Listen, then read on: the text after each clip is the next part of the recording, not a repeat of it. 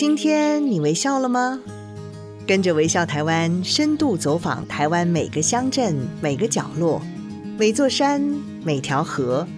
发现这块土地上更多动人的故事，让这座岛屿和你重新连结。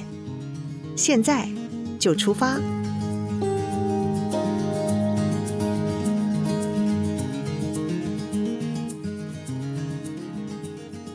大家好，我是微笑台湾的总监李佩书。今天我们要带大家南下到屏东的牡丹乡，这里有被山海包围、坐拥美景的村落，还有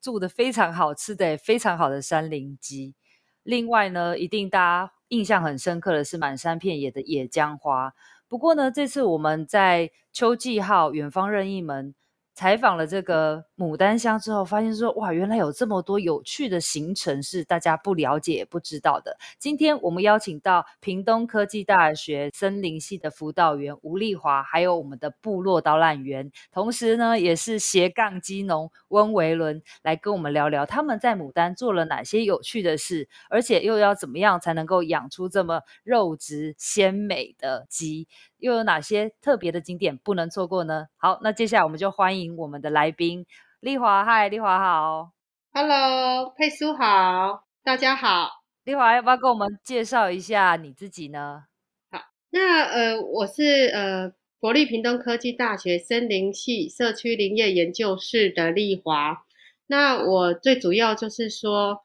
我们的计划主持人陈美惠老师就是在投入屏东跟台湾的里山倡议非常的多年，那也非常重视部落的文化保存跟生态旅游的工作，所以刚好在去年我们有机会协助牡丹乡公所跟地方的部落来发展林下经济。好，那另外我们也请温维伦来跟我们介绍一下他自己好不好？啊，大家好，我是维伦，我是牡丹乡东源部落的排湾族。那我平常在部落里面，其实像往年我的工作其实是部落的生态导览解说员。嗯，那因为疫情的关系，然后又刚好接触这个林下经济的一个工作，所以我目前有一半的时间重心都是在陪着我的鸡，看着我的鸡这样子。哦，对，是我们刚刚才在跟维伦聊到说，你今天早上几点起床？哦，大概平常就6-7点了。对，那早上起来就当然会先去喂喂鸡啊，顺便喂喂小孩啊。是，那既然维伦是这边的解说员，可不可以帮我们来介绍一下牡丹乡？它到底是在屏东的哪个地方啊？然后它这边有什么特殊的地理环境？牡丹乡其实就算是在恒春半岛，就是通常都会让客人知道，就是往屏199县道这个地方进来，就会进入到牡丹乡，是这样子。进到牡丹乡哦，第一个就会看到那个过去牡丹社事件，就是冲突的一个很雄伟的2座山。然后一路进来的话，就会经过石门，然后到牡丹东源，哦，这个是比较199县道的部落这样子。那这个靠山的部分，像东源的话，就有一大片的野姜花，它本来本身就是一个湿地的环境，是，对，所以也算是一个很特别的环境这样。对，很多人可能不太知道牡丹乡在哪里，不过我觉得这里是一个很美的乡镇。它最有名的景点应该是哭泣湖，还有像譬如说东源的水上草原啊、旭海大草原，这都是牡丹很著名的景点，对不对？对对，所以你是住在那个充满野姜花香味的地方。对啊，好像现在这个季节就是野姜花盛开的季节。哇，刚好在夏天、暑假啊，它会一直开到大概11月，都还会有花。对，好，那接下来我想要请那个丽华来跟我们聊一下，因为其实我们知道牡丹乡过去它这边就是以部落为主，不过为什么近几年会开始想要从事林下经济，跟屏科大这边的辅导有很大的关系，对不对？对，因为就是说林下经济是林务局国家就是非常重要的一个政策。那以前就是山林的自然资源其实是没有办法使用的，因为在森林法的一个限制之下。那但是后来就是因为部落其实都在山上，所以他们跟山就是他们赖以为生的一个地方，所以政府就协助在这个法令上面就有所调整。那所以就鼓励让这个部落的人他们可以去森林里头做一些采集，然后也可以在森林里面去做一些可以能够赖以为生的一些经济作物，比如说椴木香菇，比如说木耳，还有就是养蜂，金线莲，这些特许的一个作物。那我们因为我们的指导教授就是陈美惠老师，那他过去跟这个林务局非常的熟悉，那也对于这些就是林下经济的一个作物也非常的娴熟，所以刚好就是牡丹乡公所他们在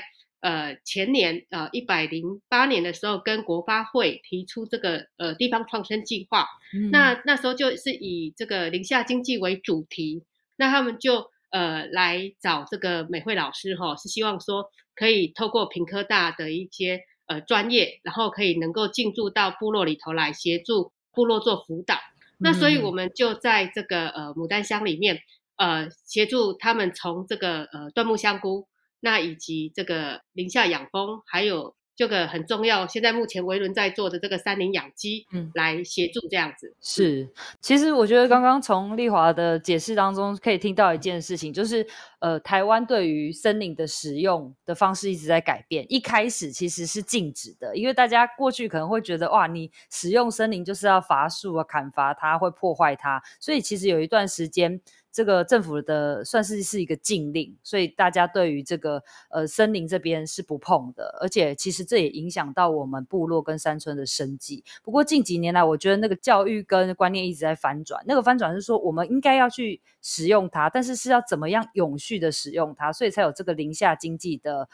一个政令的出现。那这也我觉得这也很直接的帮助到说我们的部落的人，或者是说我们山村的人可以在这边安身立命，然后好好生活一个很重要的一个方向。那你当初跟美惠老师进来这个部落里面的时候，是怎么样去跟譬如说像维伦或者说其他的农友啊、基农啊，怎么样让他们一起参与的这件事情？谢谢佩珠的提问，这个还蛮重要的，因为其实到部落里头来，怎么样让有心的伙伴可以一起来一起投入这件事情是重要的。所以我们那时候在公所的协助之下，就是因为公所其实团队蛮认真的，然后他们也非常的积极的辅导农友，所以我们就在牡丹乡总共有6个村，分别在这6个村里面都办了一场地方的一个说明会，然后让他们理解说我们屏科大大概要怎么样子来协助辅导陪伴农友。那透过这6场次的一个说明会之后，农友们他们如果有兴趣的，他们就会开始跟我们做登记，那我们就再从这里头去依他们所有兴趣的类别，刚刚有提到有3种嘛，那我们就会依椴木香菇，然后依林下养蜂以及这个山林养鸡的部分，让农友分别的来开授这个林下经济的课程。那他们透过这个课程的参与之后呢，因为一开始报名可能只是先来了解一下而已，那但是经过专业的课程训练，他们能够更理解这个技术要怎么样子来投入，那以及在比如说养鸡来讲，那到底要怎么样照顾这个鸡只是比较符合这个友善环境的，然后会比较符合动物福祉的，因为这个都是我们刚刚有提到永续的价值，我们希望这个环境可以长期的被使用，这些资源可以长期的一个存在，所以我们不希望说过度的耗能，也不像过度的一个消费，所以我们就会跟农友来提倡说怎么样子来养是跟环境共存共荣的。那所以我们在这个课程里面经过之后，然后我们就会选出这个部落里的几个示范点，比如像维伦这样子的一个农友，他非常的积极，又非常的热情，然后他愿意来投入，然后我们就会依这些点，然后来分区设置教学点，然后让农友可以去到那个地方去一起共学，然后一起来从鸡小鸡的时候，然后变中鸡变大鸡，这个每个环节一起学习这样。哦，所以其实是相当系统化的教学，然后来去推动这个计划的进行。不过其实我们知道屏东的牡丹乡它全境有 90-95%， 它其实的土地都是森林覆盖的，所以我觉得在发展这个林下经济或者是林下养鸡，我觉得是相当适合的。不过我们当初其实不太知道原来牡丹有所谓的牡丹山林鸡，我们 大概比较常听到就是说哦，大武生鸡是在屏东的大武的那边比较多，它已经做出一个品牌了，是不是？其实 这算是一个系列啊，然后它的那个品种有什么样不一样吗？你问的真好，都问到重点。这个我们这个大武生鸡跟牡丹山林鸡其实它是同一种鸡种，它是由这个中兴大学动物科学系的这个李渊白老师跟陈志峰老师的团队，他们去收集全台湾以前60、70年代的这种土鸡，把它保留下来。所以我们饲养这一只鸡很重要，就是它发挥一个保育保种的一个功能。然后它透过再复育跟繁衍的过程，让这个基因可以被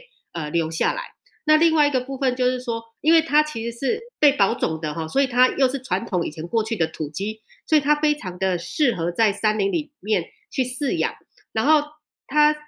相对之下，就是它的疾病可能比较不容易会发生，然后它也比较容易这个适应，要说自然的环境、恶劣的环境嘛，就是它不怕日晒雨淋。那像如果一般的这个肉鸡来讲，它就必须要养在笼子里，其实就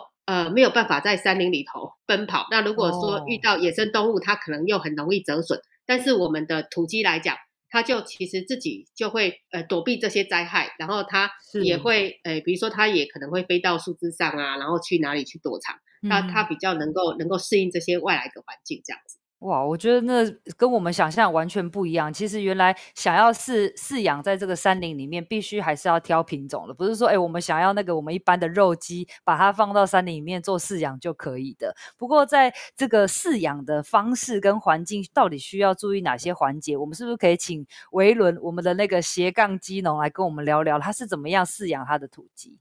哦，我当然也是从小鸡开始养。哦，那其实鸡它很注重环境啊，像刚刚那个丽华姐有讲到的，像在山林里养的鸡，真的是养出来的鸡，它就是很明显的会吃起来会不一样。那像我们在山上养鸡，其实有需要注意的，大概就是潮湿。对，在山上比较潮湿，那鸡比较。如果太潮湿的话，就容易生病。那还有它空气一定要流通。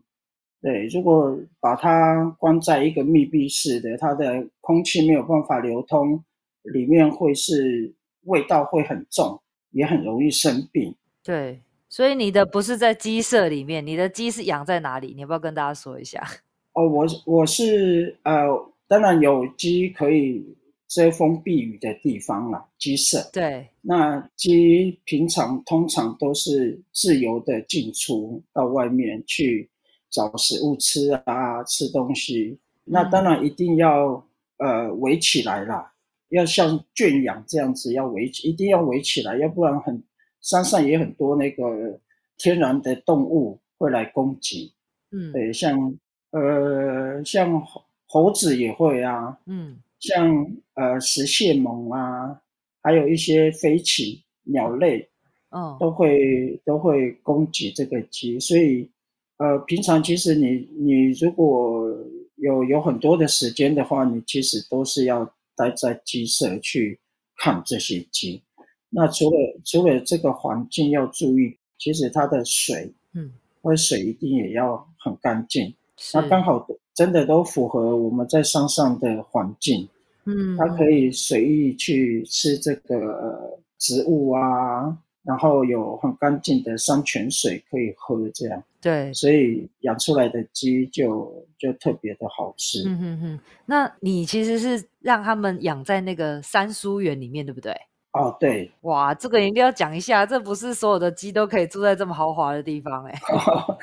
哦，对啊，山蔬其实有很多的虫害哦，然后我一直以为山蔬是野生的，所以其实山蔬也可以种吗？哦，可以啊，像我们牡丹乡、其实在牡丹跟东园都就有大量的种植山蔬哦，所以你种山蔬，然后在种山蔬的地方也养鸡。对，啊，山蔬除了、这些鸡可以在山蔬园里面就是除害虫，对，其实它也是一个很好躲避的方式哦。对，它可以躲在山蔬的叶子底下。然后不容易被发现哦。那其实你还帮他做了一些栖架对不对？就是有点就地取材，帮他做了一个栖架，让他有一点有高有低的活动空间。为什么他需要这样子啊？栖架，对啊，我们也是就地取材，拿那个竹子啊木头啊、去做那个栖架啊。这个栖架其实鸡它的本能，它就是有那个习惯，它喜欢站在这个上方哦，对，它喜欢站在上方，它可以休息。然后还有一个作用就是它可以躲避攻击，因为像我们这个养的这个中心红羽鸡，它的斗性很强哦，对，喜欢斗，啄来啄去的哦。那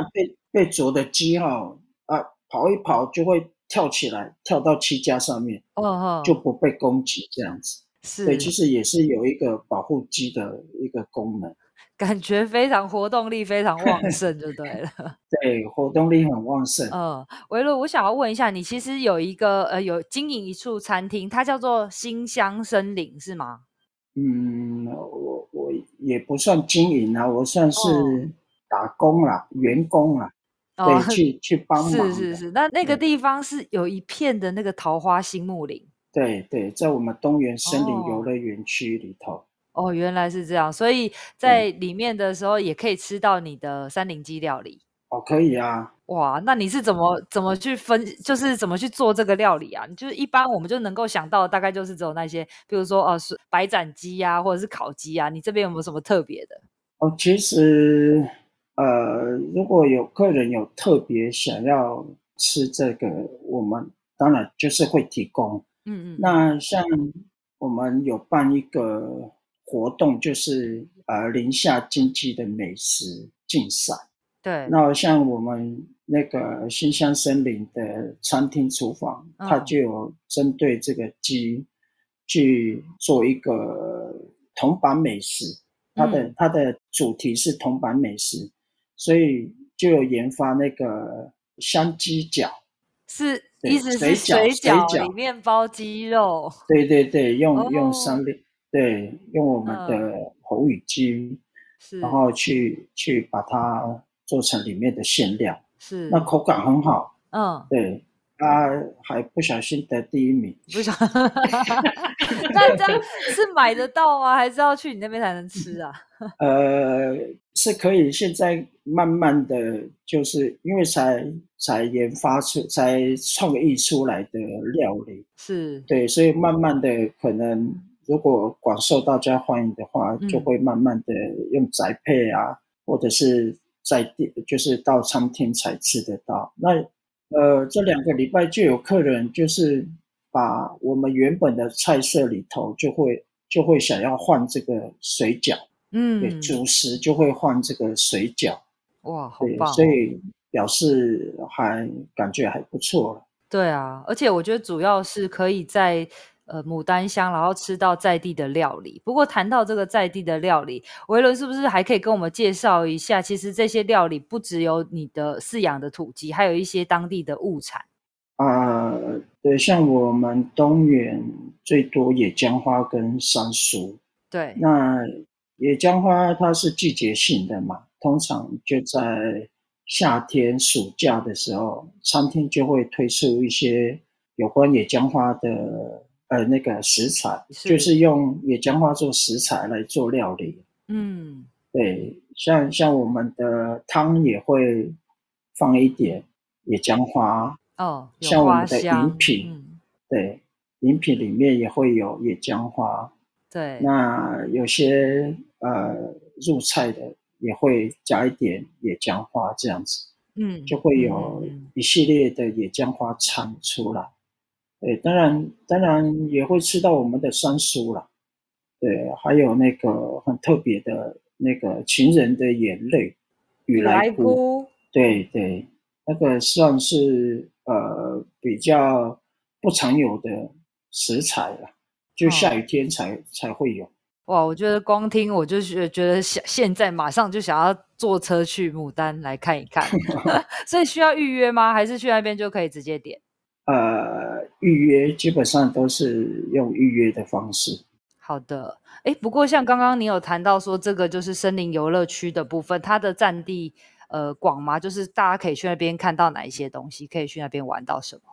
么？东园森林游乐园区是我们东园导览的一部分，嗯，算是一个景点。所以我们会在我们的园区里面做生态导览解说。OK， 对啊，里面有一个东园湖，后来又叫哭泣湖。哦，对，它跟我们东园的历史有关系，就是为什么叫哭泣湖啦。嗯嗯，那再走进去就有一片的桃花心木。嗯，对，桃花心木也是当时大概已经在那边30-40年，对，都很大棵，是，对，在森林里头很舒服。嗯，那我们就会一边走走在园区里面的步道，就会一边走一边做介绍、做解说。嗯，然后我们的解说员都很热情、很幽默。嗯，对，客人都很喜欢我们的那个解说的方式，是，所以在园区里面，餐厅也在园区里面可以用餐，享受那个环境。嗯，还有咖啡屋，对，也可以喝咖啡啊，下午茶。嗯，所以是一个很轻松、很自然的一个环境，很舒服。对，我觉得真的是很推荐大家来去这里走一走，就是你可以坐在桃花心木的森林下，然后在开满野姜花的这个哭泣湖畔，喝一杯那个田代式泽兰的茶，然后尝一尝土鸡啊，或者是山苏跟雨来菇的在地风味，我觉得真的是很好的享受。好，那我们先休息一下，稍待回来听更多的故事。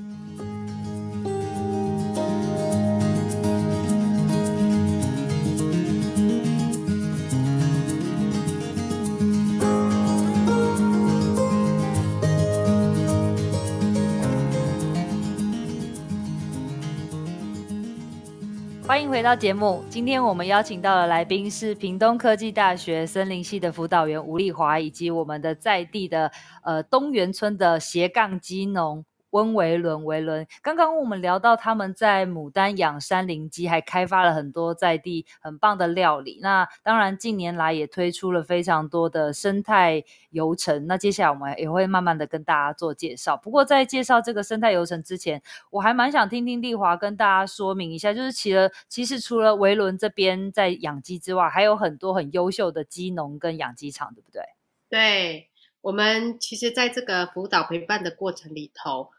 除了东园村的维伦积极的参与之外，那其实我们刚刚有提到说牡丹乡有6个村、嗯，那其他的像牡丹村、石门村、旭海村跟高士部落，其实他们都也有居民一起来参加。是，那比如说像石门村的陈志旺大哥，那他本身过去是在恒春半岛知名的饭店担任大厨，嗯，但是因为最近大家都知道 COVID-19 疫情的关系，所以疫情的关系，对，所以他就变成放这个防疫假在家哈。那他就想说，哎，这个闲着也是闲着，然后就来参加我们这个牡丹山林鸡的饲养工作。哦，那他自己养了鸡之后呢，其实他养鸡的地方是一片山林，嗯，就是那一座山就都是他的，然后他就在山里面开发一小个区块，然后来养鸡，然后所以我们的鸡其实就都是奔跑在山林里的，所以才叫做牡丹山林鸡。那因为有这样子好的环境，然后他用这样子的一个鸡养出来之后，也结合他自己的专业，因为他刚好提到是大厨嘛，他就把它做成一些特色的料理哈，比如说像这个白斩鸡佐赤虫酱，对，或者是说现在目前流行的这个舒肥鸡胸肉，然后配合这个我们森林的野蜜，然后搭配野菜沙拉哈，就可以把山蔬这些都可以融合在地的特产融合在里头。那像是刚刚有提到说牡丹村，那其实我们牡丹乡最有名的一个事件，我想最近大家看过 Scalo， 应该也会听过这个牡丹社事件哈。那其实这个事件很重要的发源，应该说是事件发生的地方就在我们牡丹乡嘛。对。那这个那时候的头目就是当时在100年前的头目，就是阿鲁古父子哈。那他们家族的后裔，就是我们这一次也参与我们的养鸡工作，是林淑珍，淑珍头目。然后他就用他头目的身份跟角色，然后以这个当作以身作则，先来示范参与。是。那居民们看到他参与之后，也会跟随着他的脚步，然后一起来从事这样子的一个养鸡工作。那他的我们都说他的鸡舍是豪华鸡舍，因为他是用他们家以前闲置的公寮，然后把它整理之后，然后再拿来做运用。所以其实我们的养鸡场的农友们齁，他们都会运用部落里头闲置的空间，其实这个等于是让空间再重新的去活化，然后也再重新的被利用。是。那另外还有一个比较有趣的，像高氏部落齁，他们是用社区发展协会的集体力量，他们进了小鸡之后，他们会让小鸡给老人家，我们这边老人家跟小孩都叫做布布，然后他们就会给布布来养小鸡，因为小鸡其实是他非常需要照顾的，但是老人家他可能闲暇的时候在家里没什么事情做，那他就可以帮忙养小鸡，然后等到小鸡长大换羽之后变中鸡，那这个部分再让这个部落的年轻人社区发展协会的年轻人来饲养，所以他们等于是分段养殖，然后同时也照顾部落的老人家，然后也让部落的青年可以一起来参与。我真的觉得牡丹这里的部落是非常有趣的，因为你看到这么多的部落，他们很愿意这样互相合作联手跟交流，然后譬如说有这边带头，或者是说头目这边带头，大家也会愿意相信他们，然后大家一起去尝试一个这样子新的产业。不过其实刚刚丽华这边提到的这些鸡啊，我觉得在这边都获得了非常好的利用，在这个游程里面，或者是说料理里面都可以被体验到。不过讲到游程，就要回到我们维伦这边，想要请维伦跟我们来聊一聊说，刚刚除了你提到的东源村，他可以去新乡森林这边走一走之外，其实还有很多其他的部落有很多特别的体验可以去这边尝试，对不对？对，像石门他比较算是一个比较重历史的一个部落，对，因为它就是有发生过牡丹社事件冲突的一个地方，所以我像石门就有牡丹社事件纪念公园啊，然后还有像它这边也有一个牡丹乡最大的旧遗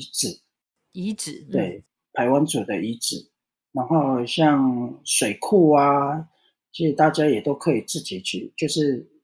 自行去参观，是，对，去走一走。那像牡丹的话，它有一个池山，就喜欢爬山的，就可以针对牡丹池山去挑战这个池山。其实走起来也很轻松啦。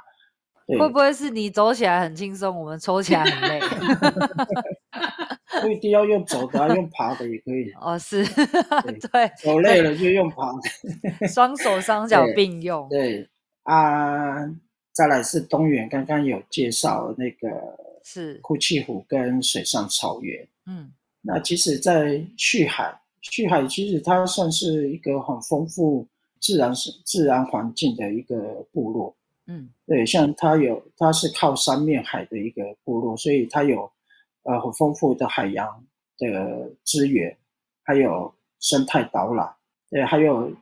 大家都知道的阿朗壹古道， 对，就有很丰富的海岸线，